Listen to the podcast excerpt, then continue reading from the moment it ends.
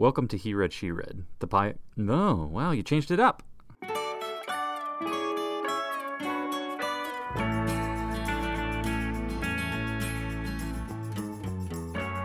Welcome to He Read, She Read, a bi weekly podcast where a couple of merry bookworms with very different reading tastes discuss books and the reading life. I'm Curtis. And I'm Chelsea. Every other month, we also share a book club style discussion on one book we both read. On October 27th, we'll be talking about A Quiet Life in the Country, a Lady Hardcastle mystery by T.E. Kinsey. We recommend listening to that one on audio if you're reading along with us. Today we're recommending four books from our shelves for each other. If your reading tastes match up with either of ours, you're in for a to be read treat. To find a list of every title we mentioned in today's episode, go to hereadsheread.org slash podcast for show notes. It's been so long since we recorded, I forgot how to start. That happens, especially when you write new copy. I know. We're freshening things up over here on the podcast because going into is, year three. Yeah, uh, as of October, we will start year three of the podcast. But September and the start of the fall season are like my new year. So I really like to spruce things up and start new stuff in September, which is why when you get home, you'll see that new things are hung up on the walls and the house looks a little bit different than when you left it. as long as my books are in the same place that I left them, we'll be okay. that makes it sound like we were separated or something. Curtis is deployed for people who are just tuning in to the He Read, She Read podcast. I did not kick him out. Yet. I'm not planning on it. Well, you know, I keep putting more books on the floor and stacking my over shelves. So if you can deal with that, I think we're okay. well, uh, speaking of books, it's been a really long time since I finished one. And I thought you were on a good streak. Uh, maybe last time we recorded, which was like a month ago. I don't know. Um, I feel like the month of August, I barely read anything. Um, that's picking up a little bit now, but I just thought it would be nice to do a little reading life check in at the top of the show here. So I hadn't been reading much. Now that I am getting back into some fall routines and listening to audiobooks again, it's getting better. I'm actually picking up books and reading them. Um, but I'm curious because we haven't really talked about talked about it in a while. Are you reading anything lately? I'm trying to mad dash finish a couple of books so that I can pack them away and send them home uh, as I'm wrapping up my time over here. So I'm trying to finish a, like a Stephen King, um, some nonfiction that you sent me so that I can get it sent back home but I'm also picking up a little bit more on the audiobooks. So we had a couple of things set aside over the past couple months that I haven't downloaded that I'm getting set up for when I'm getting rid of my physical books uh, for my remaining time. So, you know, I'm being motivated by outside entities that want me to read faster. So, when you are in kind of a period where you're not reading much at all, what do you do besides watching TV and movies? I think this doesn't come as a surprise to anyone because over the history of the show, I've talked about how many books that I own that I don't haven't read yet, which is in the hundreds at this point, and my library is massively backlogged because when I'm not reading, I just still look at books that I would like to buy, and I have impulse tendencies that are outrageous. How many books have you purchased during deployment? Not that many. Um, there was a box that just probably arrived within the last week that has two new Michael J. Sullivans. And I swear that that is for a purpose because I've been burned before by the big not to be named online retailer where they will stock his hardcover and then it will go away after a little while and then it's upcharged by the publisher. So he's done some things to make sure that that doesn't happen. But just to prevent anything like that, I just ordered a couple of hardcovers for, to finish out the series when he just dropped a new one. So my tendency is to, when I'm not reading, buy more books that I'm not reading. that has totally rubbed off on me, at least just for this point in time. I've been stress buying books and then not reading them. and I'm I'm trying to stop doing that. It has evened out, especially now that I am back in touch with my library because I get just as much joy from making a big library holds list and picking up a big stack from the library as I do purchasing books. So that's how I'm getting my high these days, I guess. but I also look at a lot of books to download, whether they're audiobooks from Libro FM or ebooks on NetGalley. I think about reorganizing my books. I talk about books a lot. So I do a lot of reading adjacent things when I'm not reading. I'm still always thinking about books. It's still my number one hobby, but yeah, some some weeks though, I just barely open a book and barely read any pages, and that's okay. Mm-hmm as soon as you sent me a picture of your shelves looking like my shelves, where they're overstocked and pushed to the edge of the the shelf themselves, I uh, I knew something was happening. So, because yeah. what I'm thinking about is just the chaos that I left my office in with the amount of things that are on my shelf. I probably need to buy another shelf, honestly. Well, the dream, of course, is that when we purchase our own house someday we can have a room to be the library. We can have a library in our house. That's the ultimate dream, right? Where we can have well, we've already, wall-to-wall shelves. We've already got the chairs, so we need to keep. we've got the chairs and the setups. We've got the books, definitely. Now we just need the house and the library. Yeah, so that's the dream someday. But I mean, for for this stage of life, I'm okay with books stacked on the floor and piled up on nightstands and stuck in every nook and cranny. It just is what it is.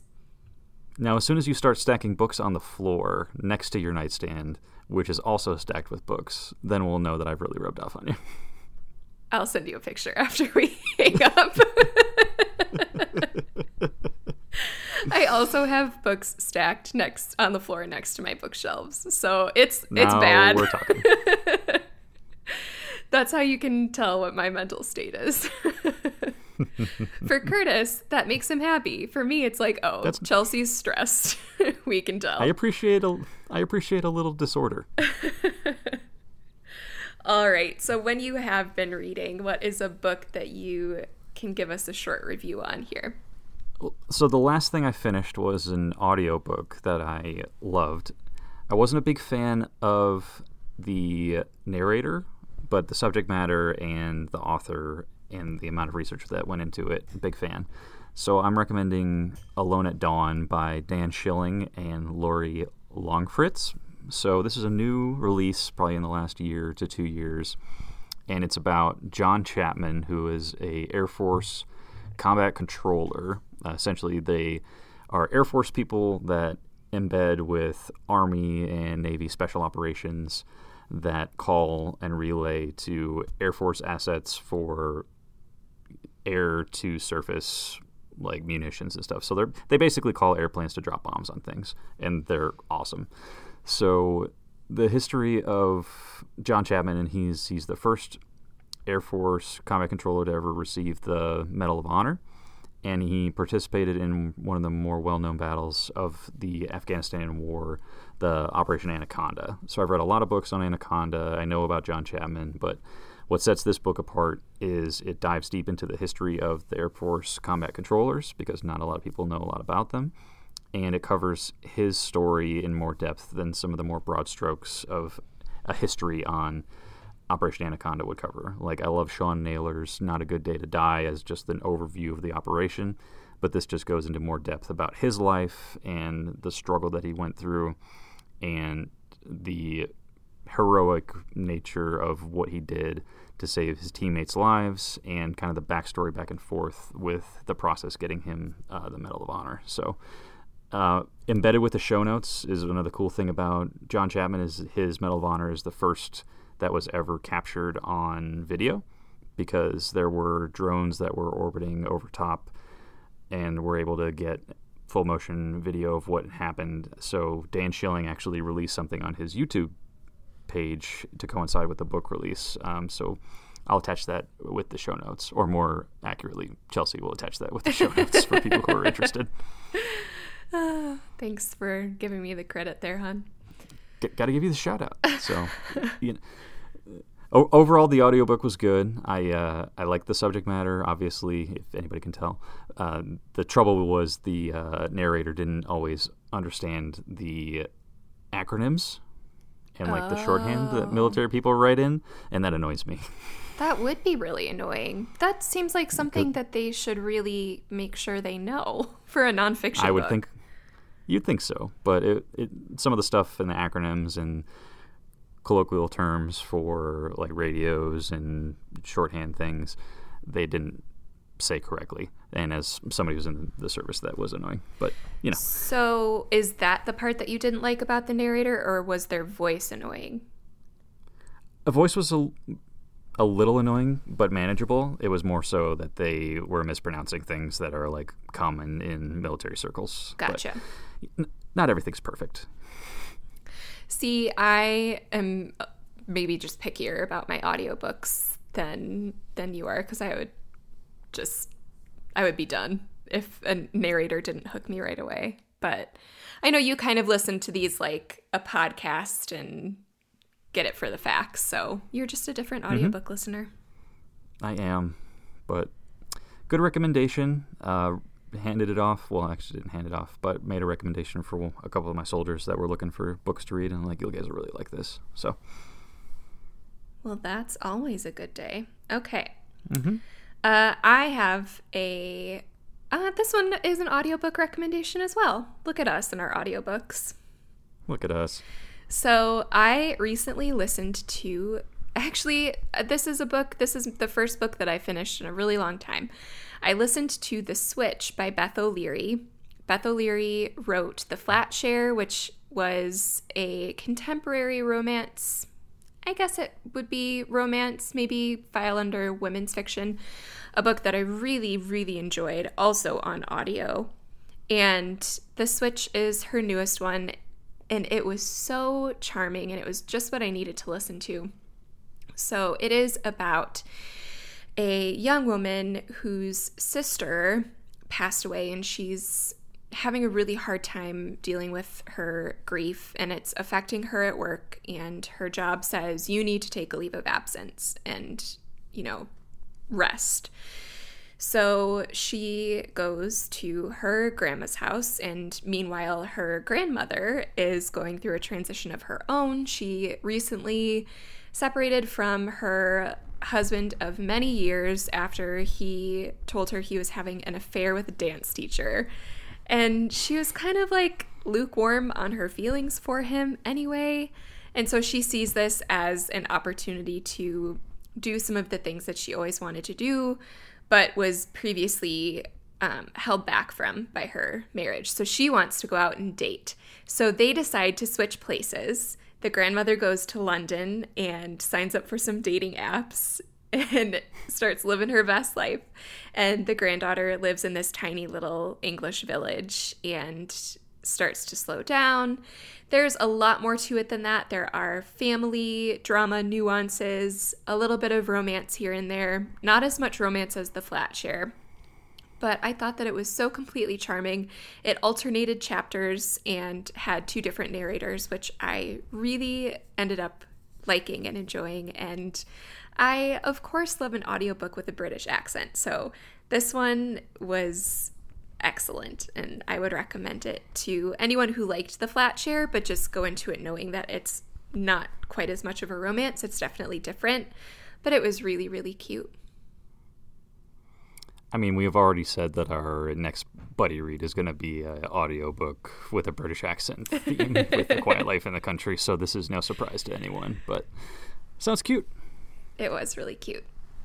Okay, so uh, before we get into our recommendations section here, Curtis, We've picked up a few new listeners lately, so I thought that we could share in our own words a little bit about our personal reading tastes so that as we're recommending these books to each other and telling each other why we recommend these books, people get a sense of what we typically like to read if they haven't been listening to our show for very long. So, Curtis, how would you describe your reading taste?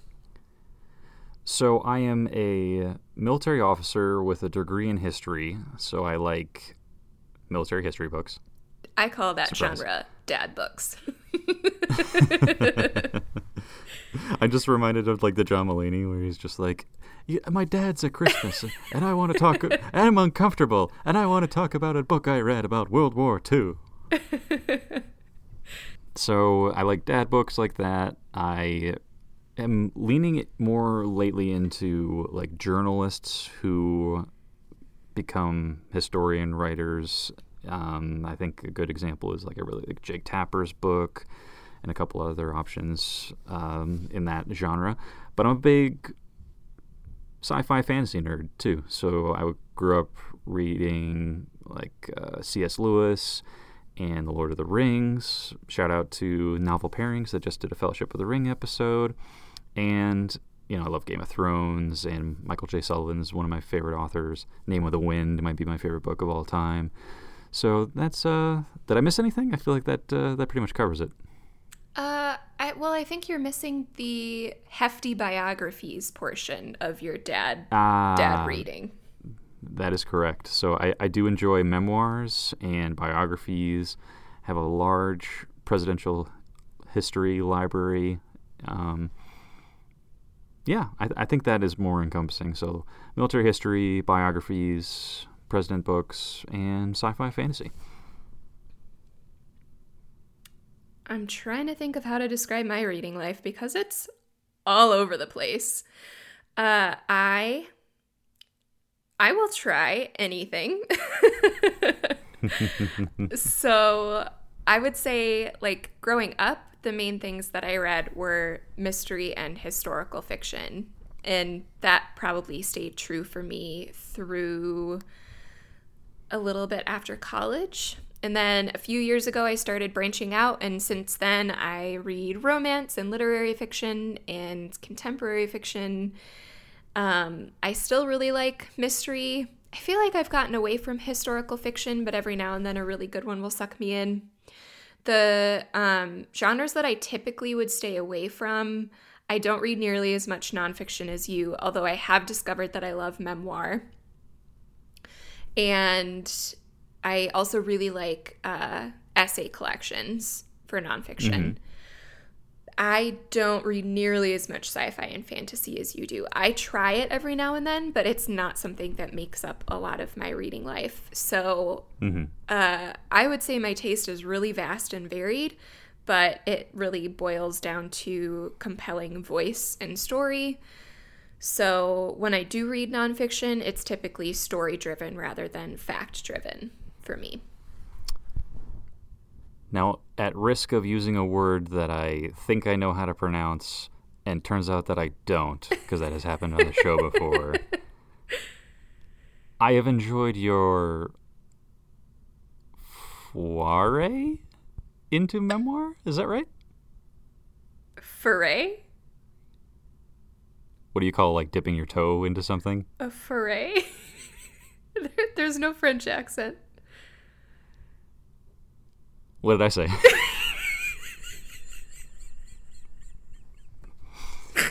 we're gonna get we're gonna get so many comments on this. This is unfortunate. You said foray. and what is it actually? Foray. It's just F O R A Y. We're gonna get so many comments. Uh, don't act like you dislike the attention. Uh, this has happened before, oh, listeners. Gosh. I reference the Kermuffins incident, 2019. Uh, um, I'll link to that episode moving right in the al- show notes. moving right along, uh, your foray into memoir has been nice, and I like that you try some of the sci-fi and fantasy stuff. Not necessarily the sci-fi piece, but more of the fantasy. Like you've read a couple of the Game of Thrones. I think you had some really nice things to say about Fellowship of the Ring when you read it. So there's there's some overlap there, which is fun. Yeah, we've been finding, especially through this podcast, we've been finding some more overlap in our reading lives. And likewise, you have. I can't think of foray without laughing now. Um, you have hopped over to other genres as well, and you've tried some more, um, a different style of nonfiction than you would typically read. You have tried a little bit more literary fiction. And so, yeah, I mean, we're readers who like to learn, so we're happy to try a new genre and see see what it has to offer all the time. So, we do recommend books to each other. Definitely over the last year, I would say we've been doing it a lot more than we ever have before. So, there are a few that are already on our list that we know we both want to read or one of us has read and the other one wants to. So, a couple books that I've read that I know you hope to read soon are The New Jim Crow by Michelle Alexander. I know that's been on your list for a while. And Definitely is. Um, one that I just sent to you when I finished it is The Undocumented Americans by Karla Cornejo Villavicencio. Um, I just read that one several weeks ago and immediately texted you, You're going to have to read this. It's so good. So those are a couple. Um, is there one on your shelf that I've already said that I'll read? Yeah, and it came out after we did the buddy read for last month uh, when we did the city we became. You really got into N.K. Jemisin, and I had read the fifth season a while back and have wanted to finish the rest of her Hugo Award-winning series. But I think you'll really enjoy that. It's kind of a stepping stone into more of her I, I, w- I don't want to say the word traditional fantasy, but not not a modern urban fantasy like the city we became is. So I, I think you'll enjoy it, and I know you've expressed interest in wanting to read it. Yeah, I'm not sure when I'll get to that one, but um, I'm definitely since being more acquainted with her work, I'm definitely definitely going to get to it someday.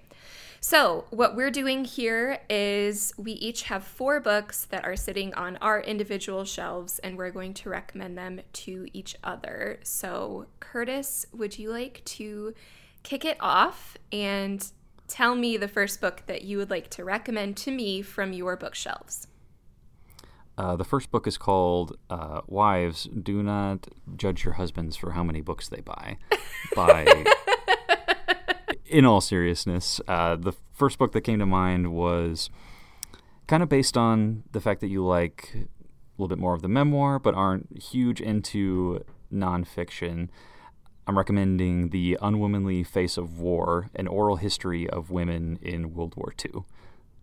Now, I know I just said a bunch of stuff about World War II books that are firmly in the dad category, but I think I'm redeemed by the fact that it's an oral history based on over 200 interviews uh, with women and young girls from the Soviet Union who participated in the Second World War and actually served in the army in various different positions. The book's by Svetlana Alexievich. So she won the Nobel Prize in 2015 for literature, and a lot of her, the history of her writing is oral histories from regular people and digging into topics of like the Soviet Union, which is traditionally more oppressive for literature. And then she just uses her, that career in journalism to create different narratives based on the actual witnesses to what ha- happened. So, what makes me think you'll like it is it tells a story on a different lens than something you're probably not that interested in. So like I wouldn't recommend like a band of brothers or something else that I like that is more traditional for World War II, but I think this could be interesting from the aspect that it's hundreds of women that t- took on different responsibilities and were for whatever reason were forced into or volunteered to serve in a time of need and what the outcomes were of that. So what do you think? I think it sounds interesting. I I'm really interested in oral histories. I think that that aspect would be cool. And then, of course, I'm a big fan of when journalists do a lot of different interviews and compile those into a cohesive piece um, by telling stories that connect to each other. So that definitely sounds like a good one for me. I know how to pick them. that was only the first one, so let's not get too cocky. We're gonna have to give like a thumbs up, thumbs down for how we feel about these recommendations. Like after I feel like this one's a thumbs them? up. No, I'm saying like just hearing the recommendation. Oh, so yeah, like yeah. when you, so I feel like I'm a thumbs up on this one. Okay. Well, you have to actually tell me. Oh yeah, thumbs up. Good. I mean, we spent time thinking about these. I feel like they'll they'll all be good. One can hope, but there might be some wild cards in here. uh, I thought we would go back and forth. Okay, what uh, is the first one you're going to recommend? I think that you would really like Educated by Tara Westover. So, this is a memoir, and it is a story of her uh, coming of age in a an oppressive and abusive family environment. And a lot of it has to do with her hunger for knowledge and education, and the story of how she ultimately ended up going to college and studying history, even though her family was very firmly against traditional education. Um, I don't feel like I need to explain this one very much for listeners because this is a hugely popular memoir and it's I mean it's been out for a while, but the reason that I think you would like it is partly just that you really like memoir in general. You like mm-hmm. people's stories. I think that you would like her writing style because of the way that she goes about she writes like a historian so when she's writing about a family incident, she'll say, This is what I remember happening, but someone else remembers this happening too. And these are the details that I have. And so she's kind of coming at it from a historian's perspective. She would like call her family as she was writing to pick up details that she missed. And then um, ultimately, the way that she falls in love with learning history is pretty cool. So I think that you would like it. I think you would like her writing style and you you enjoy a good memoir now and then that doesn't have to do with a historical or a military event and this one definitely falls in that category. So that's why I would recommend Educated by Tara Westover. We'll go thumbs up on this one. Uh, originally, when you were talking about this, when it came out years ago, it reminded me somewhat of a Viggo Mortensen movie that I like, uh, Captain Fantastic, where he's a father that's got isolated kids in the woods, and one of his kids is trying to get into like Ivy League schools and venture back into society, even though he's trying to keep them separated. So that back and forth I liked in that film. I feel like some of those qualities would also apply to this story, and everything that I've heard about the way that it's written, people are big fans of. So I'm for it. All right. The best part about all of these recommendations is that they really truly are physically on our shelves. And oh, except for one that I'm going to recommend to you. But, but most of them are available so that we can actually go and grab them and uh, and read these. So all right, Curtis, what is the next one that you would like to recommend to me? So I don't know how you're going to respond to this one, but a category that I have gone into in memoir is relationships between families, specifically fathers and sons and fathers and families. So an example would be The Return by Hisham Matar, which I really enjoyed, uh, talking about Arab Spring in Libya. The one that I'm actually going to recommend is Tell My Sons by Mark Weber. So I, kn- I knew Mark Weber back in the day. Uh, he was one of my instructors at school, and he was a fast riser in the army and was going on to bigger and better things. And he got sidetracked one day uh, with a cancer diagnosis, and he ended up passing away a few years ago. The composition and the origin for the book are letters that he wrote to his kids and lessons that he wanted to impart to his family about service, about what he did in the military, and why he lived the way that he lived. And there's always a personal connection when you know the author and when they pass away, and somebody who's a mentor, and how that relationship kind of works back and forth. And I don't think I've ever really talked in depth with you about like how our relationship was and how conversations that he had with me when I was a young kid kind of guided me in my career path uh, and decisions that I w- wanted to make. So I feel like if you read some of the backstory and this account, maybe you'll uh, understand that a little bit better. I like the idea of your emotional connection to the book. I think it will make me cry, and I'm not a big fan of that. um, well, there's also the option that you'll hate it because you hate books like The Last Lecture, and I don't know if you've read Tuesdays with Morrie, but I don't think it would ever land on one of your favorites lists. Well, I have read Tuesdays with Morrie, and Tuesdays with Morrie, snooze fest. Um, but um, I mean, it's it's one that I would try, but I'm not as enthusiastic about it. How's that?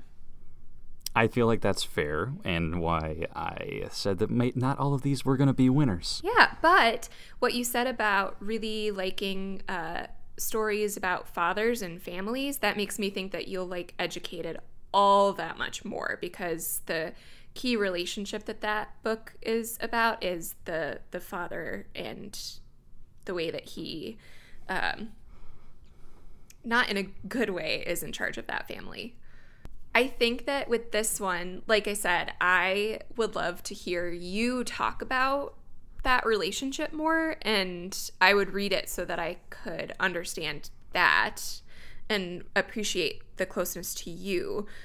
But is it a book that I would pick up on my own? I just don't like books that make me cry and it sounds so sad. It is very sad. I like books that make me cry. I know. All right. Uh, speaking of sad books, the next one that I'm going to recommend to you is pretty weighty and um, devastating. So, good transition. Um, I think that you should read Seven Fallen Feathers Racism, Death, and Hard Truths in a Northern City by Tanya Talaga. Tanya Talaga is an incredible journalist and really great writer and storyteller. Seven Fallen Feathers follows seven, seven different missing and presumed dead teens in Canada, and all of these missing kids were Indigenous Canadians. And it is this really searing look at how the Canadian government has has handled their relationship with indigenous peoples i mean since they colonized but um, even later than that how how these missing persons cases and deaths slipped through the cracks of society what can be done about it all of that is there there it's really factual and it's like i said it's a really searing look at what should be done but also the storytelling is really compelling. And I know that we're both fans of compelling stories told by journalists, so that's part of why I have this one on the list. But even though it is a, a Canadian um, book, I think that a lot of what can be learned from this nonfiction book can also be applied in America in terms of America's um, horrifying history of colonization and to this day their poor treatment of indigenous peoples. So um, that's Seven Fallen Feathers Racism, Death, and Hard Truths in a Northern City by Tanya Talaga. We're going heavy with the back to back. yeah, I I think the next couple of um, books are a little bit heavier, but that's where I think that's sometimes where our reading lives tend to intersect is like the the weighty, heavy books that make you think. So yeah. Oh, I went the completely opposite direction for my next one. You're going to love it. Well, that's good. Before we get to that one, let's talk a little bit about Libro FM. We've hinted about our love for audiobooks on the podcast here already. I've been an avid audiobook listener for years. So if I'm walking Penny or if I'm folding laundry or driving somewhere, I'm always listening to an audiobook. I just started listening to Transcendent Kingdom by Yaa Gyasi, and it actually makes me want to find chores around the house to do, which is really saying something. And I'm loving it. So I I know that we share a Libro FM app. So Curtis, I'm curious to hear what you are listening to right now. Well, I just downloaded Stamped from the Beginning, which you recommended a while ago, and I didn't mention in my categories, but I'm a sucker for award winners, specifically Pulitzer winners and National Book Award winners, so that applies to this one. So that ticks a couple of boxes. And really, Libro FM is our favorite because with each download, we support independent bookstores. We're all about supporting indies so that when we go on plenty of bookstore dates, when I get back, we're showing that support. The Libro FM app is easy to use. They updated it a while ago, and I am loving my listening experience with their app even more than before. So you can enhance your reading life with audiobooks while supporting small business by switching to Libro FM audiobooks today. For listeners of He Read She Read, you can get two audiobook credits for the price of one. You just go to Libro FM, that's L I B R O dot FM, and enter the promo code HRSR, or you can click on the link in our show notes. With each listen, you can take pride in knowing that you're supporting local bookstores. All right, I'm going to bring us out of this not melancholic, but depth into something a little bit lighter. So I remember you saying recently on the show that you have been in a little more open to some graphic novels. So, so something that I'm going to throw out there is not anywhere near your realm of experience, but it's the Thrilling Adventure Hour graphic novel by Ben Acker and Ben Blacker. So, the Thrilling Adventure Hour, not to go down on a huge tangent, is one of my favorite podcasts of all time. It is a it's a new time podcast in the style of old time radio. So they do like little 10 15 minute segments uh, like Creature from the Black Lagoon. Uh, there's a segment on you know, a billionaire hobo that goes around looking for his long lost love. But the main stories that I really love are um, Marc Evan Jackson is Sparks Nevada, who is a martial western from Earth that goes to Mars.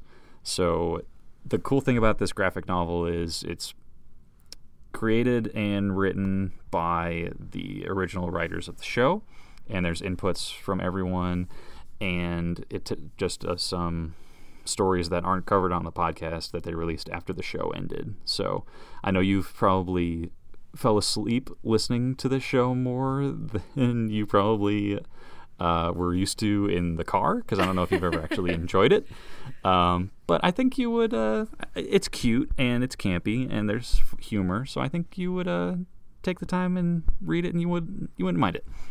I did actually really enjoy listening to this podcast. I enjoyed some segments more than others, um, but I did enjoy listening to the Thrilling Adventure Hour on road trips, especially because you loved it so much and laughter can be contagious. So I think that that would be a great graphic novel for me to pick up, especially maybe in between some of these heavier reads for when I need a laugh.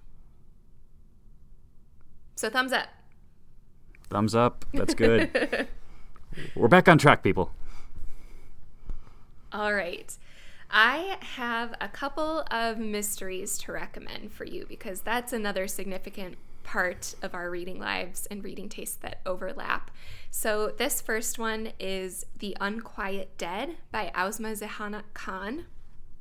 And this is another Canadian author. I don't know what it is about the Canadian uh, books that make me want to recommend them to you, but that's just where we're at today. So, um, this reminds me just a little bit of the Cormoran Strike series in that we have a lead detective who's really experienced, and then we have his not exactly assistant, but um, Rachel Getty works um, under Esa Khattak, the detective, as not like I said, not an assistant, but she's just like more a more junior detective, a more junior investigator. So in a lot of ways, he's trained her and showed her the ropes. Um, and their relationship is a little bit complicated, and so I don't want to describe too much about this mystery because the jacket copy gives away a lot.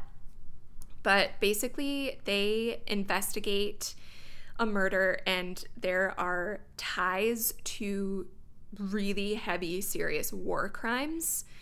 And there's a lot of history woven throughout this mystery about the Srebrenica massacre of 1995, which is a very um, kept under wraps genocide. So, this one I thought it's not necessarily a compulsive page turner, but I really liked the inside look at the detectives that we got and their relationship. I feel like with this series, it's one where you go on a journey with the detectives just as much as you solve the mystery with them. And I liked the tone of it. So I really enjoyed this one and I liked it so much that I picked up the next two in the series, which I haven't read yet, but I'm going to. I'm planning on doing that this fall and winter. So I think that you would enjoy The Unquiet Dead by Ausma Zehanat Khan. The best thing about recommending a mystery series is when you have three to recommend. Yeah, I am hoping that I'll enjoy the next couple and then, yeah, it's like you get bonus recommendations when it's a series. Bonus recommendations are where it's at, people. Speaking of series, I think that the last book that you have to recommend to me is a series. Uh, just a tad. It's we're we're going down a big rabbit hole with this one, so I'm I'm shooting my shot, as they say, as the kids are talking about these days. So, it, because you just did an episode on Fellowship of the Ring, and you've kind of opened yourself more up to potentially reading more fantasy, and I don't want to throw something at you that I know you won't read, like Name of the Wind, even though it's excellent, but it's 900 pages, and that's just a huge commitment for you. And so I'm I'm I'm compromising Chelsea with Theft of Swords by Michael J. Sullivan, and the amount of times that I've talked about this book on this show is probably uncountable like at this every point. episode.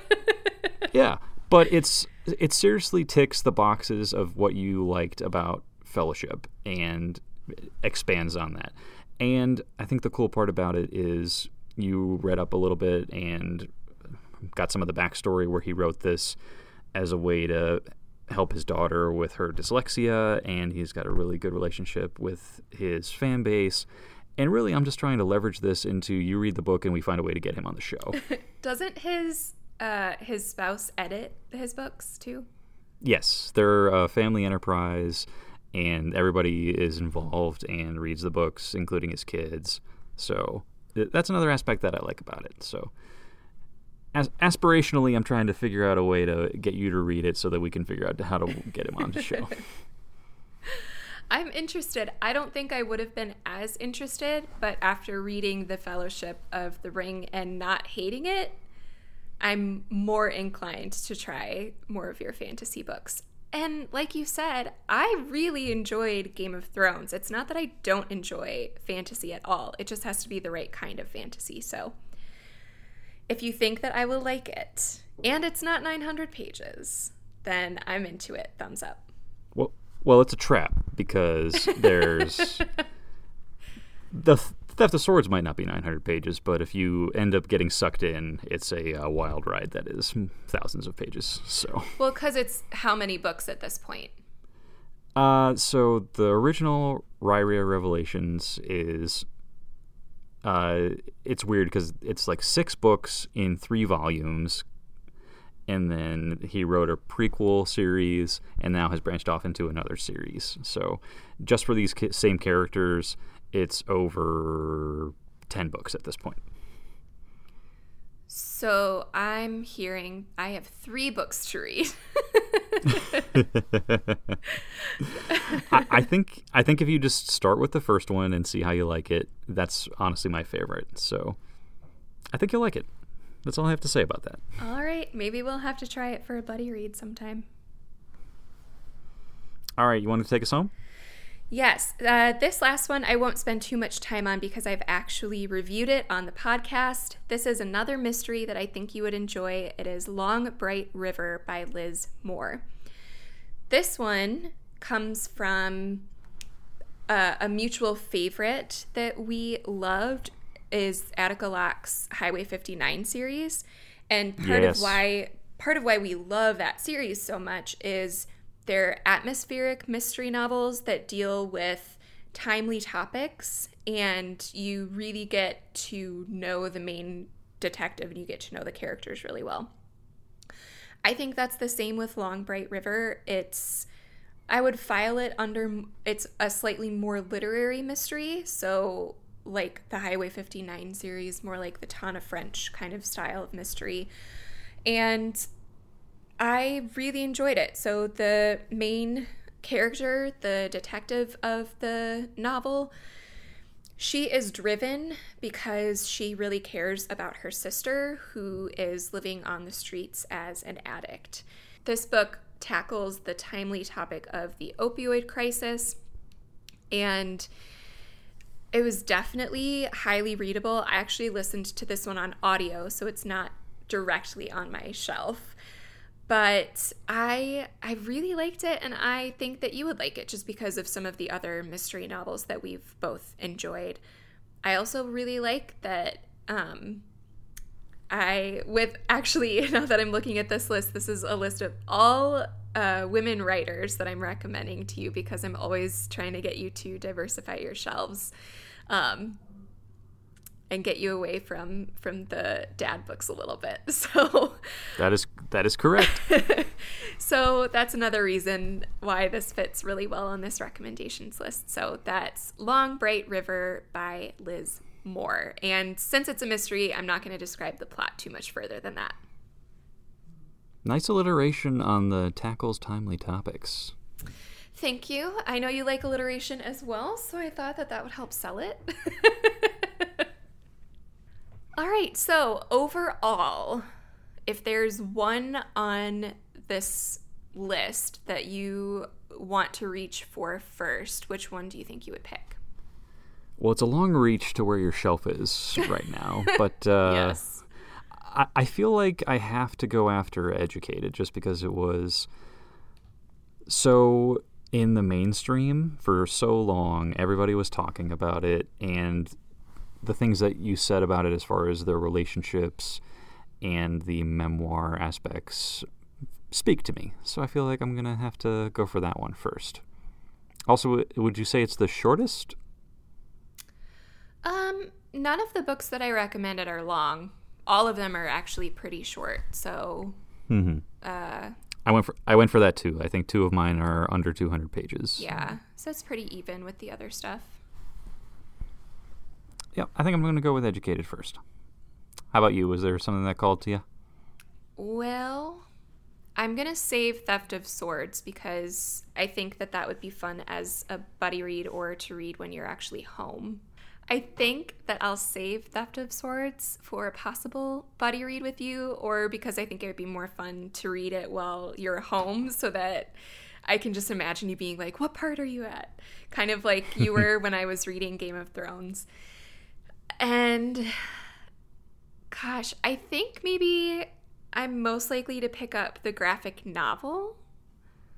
I don't I know if I the I don't know if I would read it like all the way through, but that's something that I can imagine like going and picking up and cuz it's split by the different like shows that they had, right? that's correct. And I think you could just keep it on the coffee table. It's a good-looking graphic novel. Mm-hmm. Yeah, so I think I could just pick that up and almost read it like a short story and Yeah. treat it like a little palate cleanser. So I think the Thrilling Adventure Hour graphic novel calls to me the most. I am intrigued by that, and I thought it was a good pick. All right. That was a lot of fun. And I'm really looking forward to reading these and as we as we go through this list, we'll definitely update update on the podcast um, what we thought of these. But it is that time for our recommendation of the week. This is typically something that we are listening to or watching lately um, or reading every now and then, but we have some TV shows to recommend. So, Curtis, what have you been watching? So I've been dipping my toe into Jack Ryan season two on Amazon Prime with John Krasinski, and you know, going in, I was hearing some of the buzz that it's not as good as season one. I really liked season one a lot, which was unfortunate, and it, it's accurate. Like it's not as good as the first one, but he's still phenomenal. I think he does a great job, and the storyline at least is compelling enough to keep me engaged. Uh, it's covering uh, an election and some behind the scenes work in Venezuela, where the first one was kind of a typical Middle Eastern terrorist plot uh, type thing that Tom Clancy is more known for. So I think this kind of is a little bit more espionage in a setting that people aren't really familiar with. So I'm for it. I don't know if you would like it, but uh, but I'm enjoying it. Um, Curtis, I know that you tend to watch comedy specials on Netflix way more often than I do. Did you ever watch Katherine Ryan's special? I don't think I did. She's a Canadian comedian. And You're all about the Canadians today. I really am. Um, maybe it's because I miss Canada. We can't drive over the border right now. So she has a new series on Netflix called The Duchess. And it was just like a short six episode sitcom, 30 minute episodes. It went by really quick. I'm pretty sure I watched it all in one or two days. And I thought it was funny and charming. Um, not a perfect series by any means, but it was entertaining for a little bit. Um, if you if you like characters you kind of love to hate or characters who are not the people you would traditionally root for, this is something to watch. I thought it was fun because she played a Canadian immigrant in London, England. So she was bopping around with her Canadian accent, and everyone else was super British. Um, Oh, I'm into that. the the girl who plays her daughter in the show is really great and um, i really liked the scenes with her. There were some really touching poignant moments and then there were some like really cringy moments. Um, i'm i am curious to read some reviews. I haven't read any reviews since i watched it but i liked it. It was a good quick quick bingeable tv show so that's the duchess on netflix. Definitely sounds interesting. I think that's all we have for recommendations. Thank you for hanging out with us today. For podcast news and reading updates, you can follow us on Instagram at He Read She Read. On the weeks when we don't release a podcast episode, we send out a newsletter with short book reviews and a list of favorite things. You can subscribe to that newsletter at hereadsheread.substack.com. If you need a book recommendation or have a question for us, send us an email at hereadshereadpodcast at gmail.com. And thank you to Mark Anderson and Miles Eichner for our new theme music. Also, big shout out to Libro FM for sponsoring this episode. Before you go, remember the couple that reads together. Is fine generally with books on the floor.